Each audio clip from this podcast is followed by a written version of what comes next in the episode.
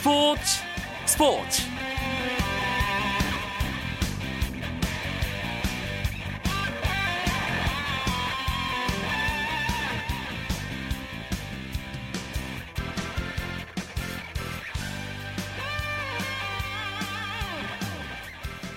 안녕하십니까 스포츠 스포츠 아나운서 이광용입니다. 잉글랜드 챔피언십 왓포드의 박주영 선수가 발가락 부상 치료를 위해 귀국한 것으로 확인됐습니다. 부상으로 귀국까지 하면서 우려의 목소리가 높았지만 다행히 큰 부상은 아닌 것으로 밝혀졌습니다. 관련 소식은 금요일 밤에 축구 이야기 축구장 가는 길에서 자세하게 짚어보도록 하겠습니다. 먼저 프로야구 경기 상황과 오늘 들어온 주요 스포츠 소식으로 금요일 밤 스포츠 스포츠 출발합니다.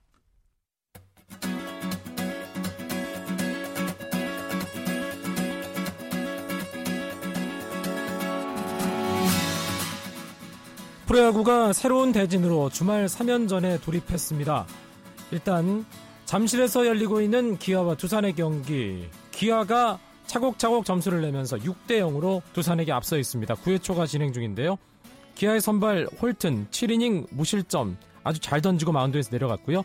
두산의 에이스 오늘 선발 투수 니퍼트는 6이닝 동안 5실점을 했습니다. 문학 경기입니다. 한화와 SK. SK가 점수를 정말 많이 내면서 한화에게 완승을 얻었습니다. 경기 끝났고요. 13대 4. SK의 9점 차 승리였습니다. SK의 승리 투수 김광현 선수였습니다. 7이닝 무실점 8삼진 6개 정말 잘 던졌네요. 한화의 선발 이동걸 선수는 2와 3분의 1이닝 7실점 하면서 패전 투수가 됐습니다. SK는 오늘 박정권, 김강민 선수가 홈런을 기록했습니다. 마산, 넥센과 NC의 경기 투수전 양상이었는데요. NC가 2대1로 앞서던 7회 2점, 8회 1점을 뽑아내면서 5대1 넉점 차 리드를 잡고 있습니다. 양 팀은 오늘 외국인 선수들을 선발로 내세웠는데요. 넥센의 벤헤켄 6이닝 2실점, 그리고 NC의 에릭 6이닝 1실점 두 투수 모두 잘 던졌습니다. NC는 나성범 선수가 7회 솔로 홈런, 모창민 선수가 8회 솔로 홈런, 홈런 두 방이 막판 큰 힘을 발휘하고 있습니다. 울산에서 처음으로 열리고 있는 프로야구 삼성과 롯데의 경기 끝났습니다. 홈팀 롯데가 삼성에게 4대 2로 승리했습니다. 롯데 승리 투수는 옥스프링이었습니다. 6이닝 무실점 정말 잘 던졌고요. 이명우, 정대현, 강영식에 이어서 김성배까지 마무리를 잘 했습니다. 삼성은 선발 윤성환이 6이닝 4실점 하면서 패전 투수가 됐습니다.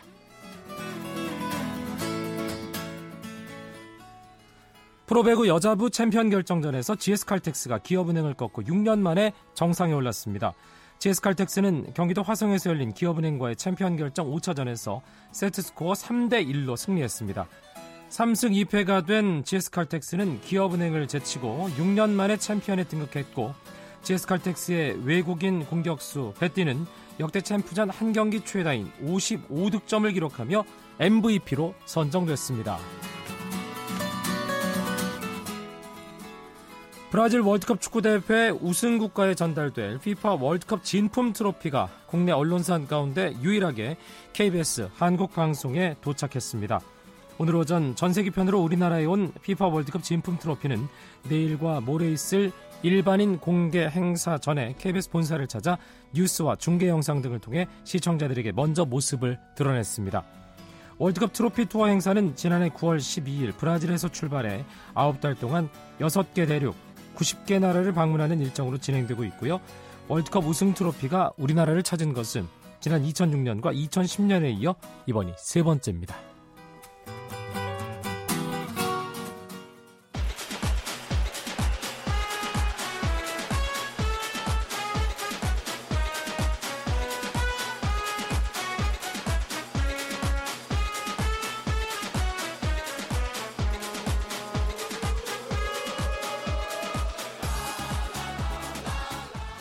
금요일마다 찾아오는 재미있는 국내 축구 이야기 축구장 가는 길입니다.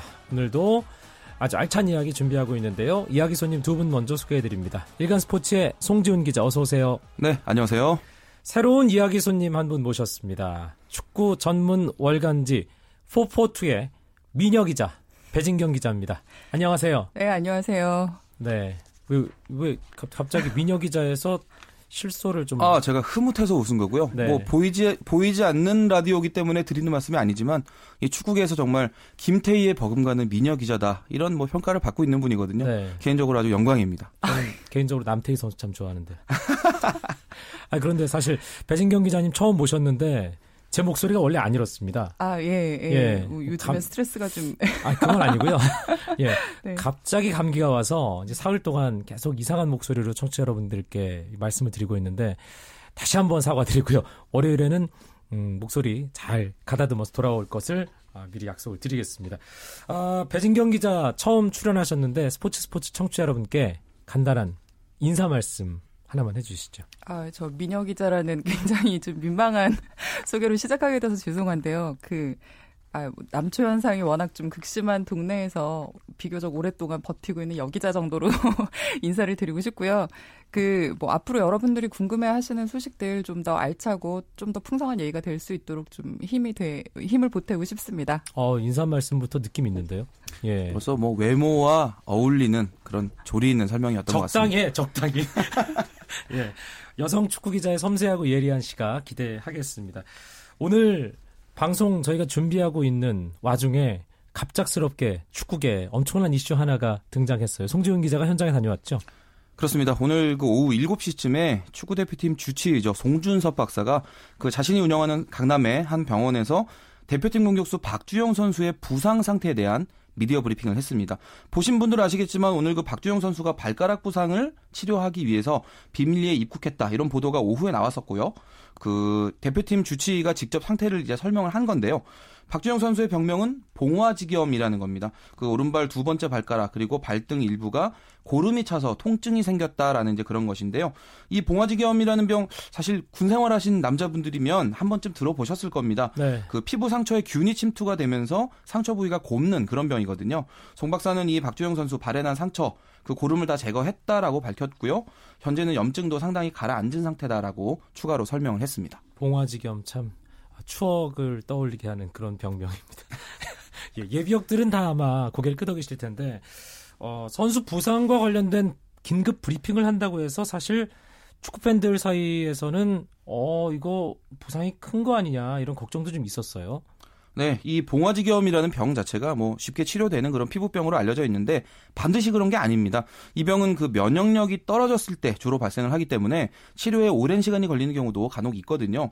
최근에 그 영국 언론이 박주영 선수 발가락을 다쳤다라는 사실을 보도를 했는데 구체적인 병명이나 그 몸 상태 제대로 알려주지 않았기 때문에 부상이 어느 정도인지 좀 팬들이 많이 궁금해해 하셨던 그런 상황이었고요. 이런 불필요한 오해를 막기 위해서 대표팀 주치의가 직접 이 박주영 선수의 몸 상태를 설명을 하고 오해를 풀어주는 그런 시간을 가진 거였습니다. 사실 박주영 선수가 계속 팀에서 못 뛰었고 어, 지난 그리스와의 3월 초 평가전에서 간만에 모습을 드러내서 골을 넣었기 때문에 일단 뭔가 합격점에 가까운 점수는 받았는데 그 뒤로도 계속 좀 주춤하는 모습이었단 말이에요.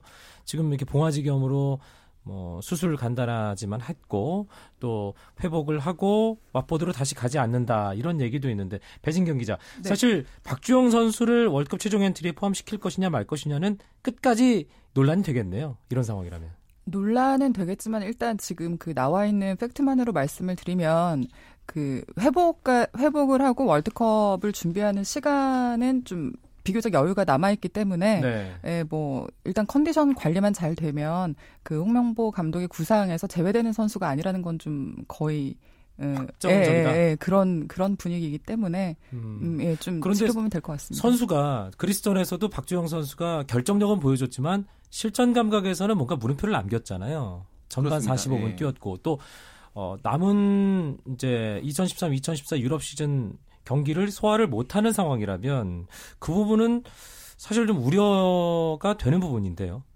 그 와포드 이적하기 전에 일단 그 경기 출전한 수가 적었기 때문에 감각이 많이 떨어져 있었던 게 맞고요. 또 왓포드 이적을 한 이후에도 그 그 사이 이제 몸을 끌어올리는 과정이 있었고 그리스전 골 넣은 다음에 또 무릎 위 근육 다치면서 또 한동안 쉬었고 여기에 지금 또 발가락 부상까지 더해진 거거든요. 그 앞에도 말씀드렸지만 이 봉와직염이라는 병이 컨디션이 떨어져 있는 선수에게서 자주 발생을 하는 그런 병이라는 점 우리가 이 점을 좀 생각을 한다면 네. 병 자체보다는 박주영 선수의 몸 상태가 과연 어느 정도냐 컨디션이 좀 내려가 있는 것이 아닌가 이 부분을 우려를 해야 될 것 같고요 월드컵에 뭐 나가는 게 중요한 게 아니라 가서 활약을 해야 되기 때문에 그 몸 상태를 어느 정도까지 끌어올려 서 브라질로 갈 수 있는지 이 부분을 우리가 좀 걱정을 해야 될 것 같습니다. 가장 중요한 것이 감독의 생각과 선택인데 그 부분은 어찌 보면 의심의 여지는 없습니다. 배진경 기자. 아, 뭐 감독의 생각이기도 하고요. 그 실제로 박주영 선수가 그리스전에서 짧은 시간이지만 보여줬던 어떤 결정력에 대한 믿음은 그 감독뿐만 아니라 축구의 대다수 전문가라고 하시는 그 축구인들이 인정을 하는 부분이기 네. 때문에 예, 예, 큰 음, 이변이 없는 한 포함되지 않을까라고 네. 전망들을 하고 있습니다. 박주영 선수 가지 네. 말아야 된다는 얘기가 아니고요. 그냥 걱정돼서. 아, 그렇죠. 아, 예, 경기 예, 감각이라는 예, 게참 중요하기 때문에 예. 아, 그래서 드리는 말씀이었습니다. 사실 월드컵을 앞두고 어, 월드컵 출전 국가 선수들의 부상 소식이 어, 계속 좀 전해지고 있는 상황인데 우리가 같은 조에 속한 벨기에도 주축 공격수 한 명의 부상 소식이 전해졌어요. 송지훈 기자. 그렇습니다. 그 잉글랜드 프리미어리그에서 이제 아스턴빌라에서 뛰고 있는 그 최전방 공격수 크리스티안 벤테케 선수인데요. 이 선수 정말 괴물입니다. 그렇죠. 그 신장 190cm, 체중 83kg, 아주 탄탄한 체격인데 정말 전방에서 밀어붙이면 수비수와의 몸싸움에서 거의 다 이겨낼 수 있는 그 볼을 따내는 능력이 아주 탁월한 선수거든요. 올해 지금 올 시즌 프리미어리그에서 26경기 10골 아주 좋은 활약이었는데 최근에 훈련 도중에 전치 6개월 부상을 당했습니다. 뭐 말 그대로 월드컵에는 나갈 수 없는 그런 상황이 됐고 지금 이 선수가 빠지면서 벨기에 그 원래 주전 다툼을 했었던 에버턴의 로멜로 루카쿠라는 선수가 있습니다. 사실 이 선수도 괴물이거든요. 그렇죠. 비슷한 스타일인데 이제 둘이 비슷한 스타일로 경쟁을 하던 선수가 이제 어떻게 보면 단독으로 주전으로 나갈 수 있는 기회를 잡게 된 거죠. 중계 방송하는 입장에서는요. 벤테케랑 루카쿠랑 좀 헷갈립니다. 음. 워낙 구별하기 쉽지 않죠. 예, 피부색도 비슷하고 키도 비슷하기 때문에 또 플레이 스타일도 예, 비슷하고 헤어스타일까지 같아 버리면 정말 구별하기 힘듭니다. 아, 근데 사실 뭐 벨기에 우리가 경쟁하는 입장에서 어찌 보면은 좀 한국 대표팀에게 상대적으로 호재일 수 있지만 그래도 어, 크리스티안 벤테케 개인적인 입장에서는 참 얼마나 기다렸던 월드컵이겠습니까? 그렇죠. 네. 이뭐 월드컵 자체가 뭐 좋은 활약을 하는 것도 있겠지만 여기 나가서 내가 가진 기량을 팬들에게 보여주는 것 이것도 분명히 의미가 있는데 그렇게 준비해 왔던 선수가 나가지 못하게 된다는 거 팬들 입장에서도 분명히 서, 안타까운 서운한 일이 될것 네, 같습니다. 사실 유럽의 주요 리그에서 뛰는 선수들 같은 경우는 어, 리그 40경기 가까이 뛰어야 되고 또 챔피언스리그 중간 중간에 있고 컵 대회 한 50, 60경기 뛰는 선수들도 있기 때문에 그 선수들은 이제 월드컵 앞두고 몸 관리에 특별히 신경을 써야 될 것 같고요. 오늘 어, 박주영 선수 부상 또 월드컵을 앞두고 어, 부상 소식 이런 얘기를 먼저 꺼내봤는데 최근 이슈가 되고 있는 또 하나의 주제를 하나 살짝 다뤄볼까 합니다. 프로축구 K리그 선수 연봉을 공개해야 하느냐 말아야 하느냐 이게 엄청난 논란 불거지고 있어요. 어떤 분이 먼저 얘기를 좀 꺼내 주실까요? 송지훈 기자. 네, 그 지난해 이맘때죠. 프로축구 연맹이 K리그 클래식 그리고 K리그 챌린지 그 소속 클럽 전체를 대상으로 해서 각 구단의 평균 연봉 공개를 했습니다. 이제 올해는 이것의 수위를 한층 높이겠다라는 게 프로 연맹의 어떤 계획인데요. 외국인 선수 포함해서 각 팀별 상위 18명의 평균 연봉을 공개하겠다. 그리고 팀별로 1위부터 5위까지는 선수의 이름과 연봉 내역을 빠짐없이 공개하겠다라는 이런 계획입니다. 지금 이 소식이 전해지면서 축구계 전체가 술렁이고 있습니다. 찬성하는 입장도 있고 반대하는 입장도 있는데 어떤 쪽에서 찬성을 하고 어떤 쪽에서 반대를 하는지 배진경 기자가 좀 정리를 해주실까요? 네, 일단 찬성을 하는 입장이라고 하면 이 그 연봉 공개안을 이제 내놓고 시행을 하는 연맹 관계자들 프로축구 연맹 그렇죠 프로축구 연맹 예. 쪽에 그 입장을 좀 많이 듣게 되는데요. 기본적으로는 그이 K리그가 자생력을 기르려면 어 어떤 인, 예, 인권 그러니까 경영성을 좀 투명하게 공개를 음. 할 필요가 있다. 그거에 가장 큰 어떤 비중을 차지하고 있는 인건비를 공개를 하는 게 시발점이다라는 의미고요. 네. 거기서 이 연봉 공개라는 말에서 연봉액을 공개를 하는 것보다 공개라는 쪽에 좀 더 비중을 두고 보면 그러니까 경쟁력을 강화하는 차원에선 이런 일이 시행이 되어야 된다라는 쪽인 거죠. 그래서 음. 그러니까 뭔가 우리가 수치화해서 이 그 리그의 가치를 좀 확인을 할 수 있는 어떤 지표가 필요하다라는 그래서 전체적으로 장기적으로 볼때 그 건전하게 갈 수 있고 뭔가 시장성을 좀 더 키울 수 있는 부분에서의 시발점이 된다라는 쪽에서 반드시 한 번은 어 이뤄져야 되는 일이다라는 게 그 이 일들을 진행을 하고 있는 프로연맹 쪽의 입장입니다. 그런데 네. 프로 축구 연맹은 그런 입장이고 구단 다만 선수들은 예, 예. 좀 반대한 입장입니다. 실제적으로 이 제도가 시 그러니까 이렇게 연봉을 공개를 하게 되면 뭐 표현이 적절한지는 모르겠지만 직격탄을 맞는 어떤 입장이 될 수 있는데 그러니까 그 우리도 사실 직장 생활을 하면서 연봉이 얼마냐라고 밝히고 다니는 거는 사실 좀좀 쉬쉬하는 부분인데 그렇죠. 그런 거를 이렇게 공개가 되면 당연히 어떤 실력이라든가 이런 거에 대해서 자연스럽게 말들이 좀 이렇게 음. 많이 나오게 되는 부분이 있고요.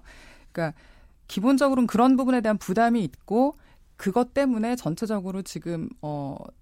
그 구단들의 살림살이가 지금 계속해서 좀 뭔가 그 연봉액에 비해서 들인 투자 금액에 비해서 기대하는 성적이라든가 어떤 효과를 내지 못한 팀에는 그 예산이 지금 자꾸만 좀 줄어든 어떤 어 그러니까 좀 압박이 생기는 부분이 네. 생기는 거죠. 그래서 그런 거에 대한 부담감들을 토로하는 음, 네, 그런 그 선수 입장에서나 네, 구단 입장에서나 연봉 공개는 그런 어, 이중의 그 부담으로 작용할 수 있기 때문에 좀 반대 입장이다. 아, 배진경 기자가 이 연봉 공개와 관련된 현장의 분위기를 살짝 짚어주셨고요. 그렇다면 음, 일선에서 축구 취재 팀장을 맡고 있는 분들로서 어떤 생각이신지 궁금해요. 일간 스포츠 축구팀장 송지훈 기자 어떻습니까? 사실 저는 중립적인 입장이긴 한데요. 이번에는 그 연봉 공개가 단점은 있는 것은 분명히 아니기 때문에 그 긍정적인 요인에 대해서도 좀 생각을 해봤습니다. 그동안 사실 이 K리그가 연봉이 지나치게 주먹국으로 산정이 된다라는 그런 논란이 있었거든요. 물론 이 축구라는 종목의 특성이 야구나 농구에 비해서 이 기록에 의존해서 연봉을 산정하는 좀 그런 시스템이 도입하기 어려운 건 사실인데 네. 그런 점을 악용해서 좀 실력에 비해서 터무니없이 많은 연봉을 받는 선수들이 분명히 있어 왔고요. 그런 점 때문에 이 축구계가 어떤 가지고 있는 그런 힘에 비해서 너무나 많은 인건비를 쓰고 있다라는 우려가 있었던 게 사실입니다. 뭐 이 선수 연봉 공개하는 게 축구계에서는 좀 이례적인 일이긴 하지만 인건비 거품을 어떤 방식으로든 제거하는 그런 노력은 있어야 한다라는 측면에서 본다면 뭐 긍정적인 요소도 분명히 있다라는 게 제 생각입니다. 음, 배진경 기자는요. 아, 저도 그 연맹의 취지에서 공감을 하는 입장 쪽인데요. 그러니까 그 뭐랄까 아, 그 일단 프로축구가 이게 이렇게 시작이 된 게 프로축구가 위기라는 의식에서 이제 출발을 한 건데 네. 거기에 그 직접 경기를 뛰는 그, 그리고 경기에 참여하는 선수와 감독들도 그 위기 의식을 공유를 하자 이런 부분도 분명히 좀 있어야 된다라고 네. 보거든요.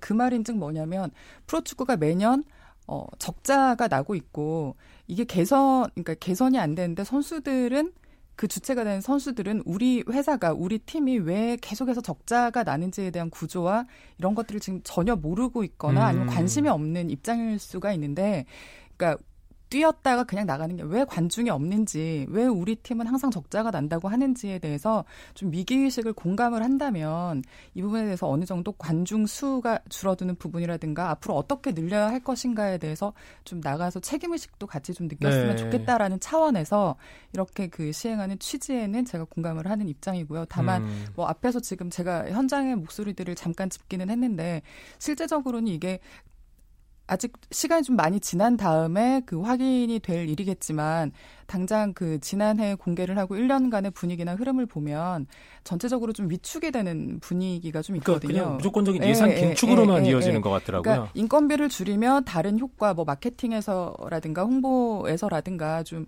이렇게 올라가는 부분이 있어야 되는데 그런 부분에 대해서는 뭐 이렇게 예, 재고되는 부분이 좀 미흡했기 때문에 음. 음, 좀 같이 같이 좀 음, 개선이 돼야 되는 어떤 그러니까 일단 어, 일을 추진하면서 세심하게 배려해야 되는 부분도 분명히 신경을 써야 한다. 네, 네, 네. 예, 배진경 기자의 아주 세심한 말씀이었습니다. 어, 사실 이 연봉 공개 문제는 워낙 중요한 문제이기 때문에 나중에 기회가 되면 한 번 더 어, 좀 자세하게 또 심도 있게 이야기를 나눌 시간을 갖고요. 이 마무리하기 전에 주말에 있을 K리그 클래식 6라운드 어, 프리뷰 간단하게 하죠. 송지훈 기자. 토요일 경기 세 경기 먼저. 네, 지금 오후 2시에요. 이제 토요일 경기 오후 2시에 8위 경남, 이제 안방인 창원 축구센터에서 5위 수원과 경기를 하게 되고요. 11위 상주는 7위 제주와 마찬가지로 오후 2시 경기입니다. 또 10위 성남은 오후 4시에 탄천종합운동장에서 최하위 인천을 상대하게 되는데요. 지금 가장 관심을 모으는 경기는 아무래도 인천과 성남의 경기입니다. 두 네. 팀이 다 지금 하위권에 내려와 있는데 서로 아주 재밌는 징크스가 있습니다. 원정팀 인천이 지난해 9월 이후로 이 원정 10경기에서 지금 4무 6패, 1승도 거두지 못하고 있거든요. 음. 이런 원정 징크스가 있는데 한편 이 홈, 홈팀인 성남은 최근에 인천을 상대로 지금 5경기 동안에 1승 2무 2패, 몰려 있는 상황이고 또 인천전 홈 2연패입니다. 이런 서로 양 팀이 좀 불리한 징크스를 가지고 맞부딪히게 되는데 지금 양 팀 모두 다 1승이 급하고 승점 3점이 급한 팀들이기 때문에 과연 어느 팀이 웃느냐 이 여부에 따라서 이 하위권과 중위권의 어떤 순위까지도 좀 요동을 칠 수 있을 것 같습니다. 토요일에 경남과 수원, 상주와 제주 경기가 2시에 킥오프, 성남과 인천의 경기가 4시에 시작됩니다. 일요일에도 3경기가 있는데 일요일 경기가 좀 더 중량감이 느껴지는데요, 배진경, 배진경 기자? 예, 뭐 소위 말하는 빅매치라고 하는 경기들이 좀 잡혀 있는데요. 뭐 일단 관심을 가장 많이 모으는 경기가 2시에 있는 서울과 전북의 경기죠. 뭐, 네. 예. 그리고 전남과 네, 그리고 전남과 포항의 경기가 2시 15분 제철가 더비로도 관심을 그렇죠. 모으고 있는데요. 광양에서 있고 그리고 지금 그그 그 득점 순위에서 그 순위 다툼을 하고 있는 뭐 김신욱과 양동현이 뛰고 있는 부산과 울산의 경기도 4시에 부산 월드컵 경기장에서 있습니다. 네, 서울과 전북 경기는 어 여러모로 관심을 끄는데 최용수 감독과 최강희 감독의 미디어 데이 때 좀 설전이 있었잖아요. 그래서 이 경기는 어 경기 내외적으로도 상당히 좀 궁금한데요, 분위기가.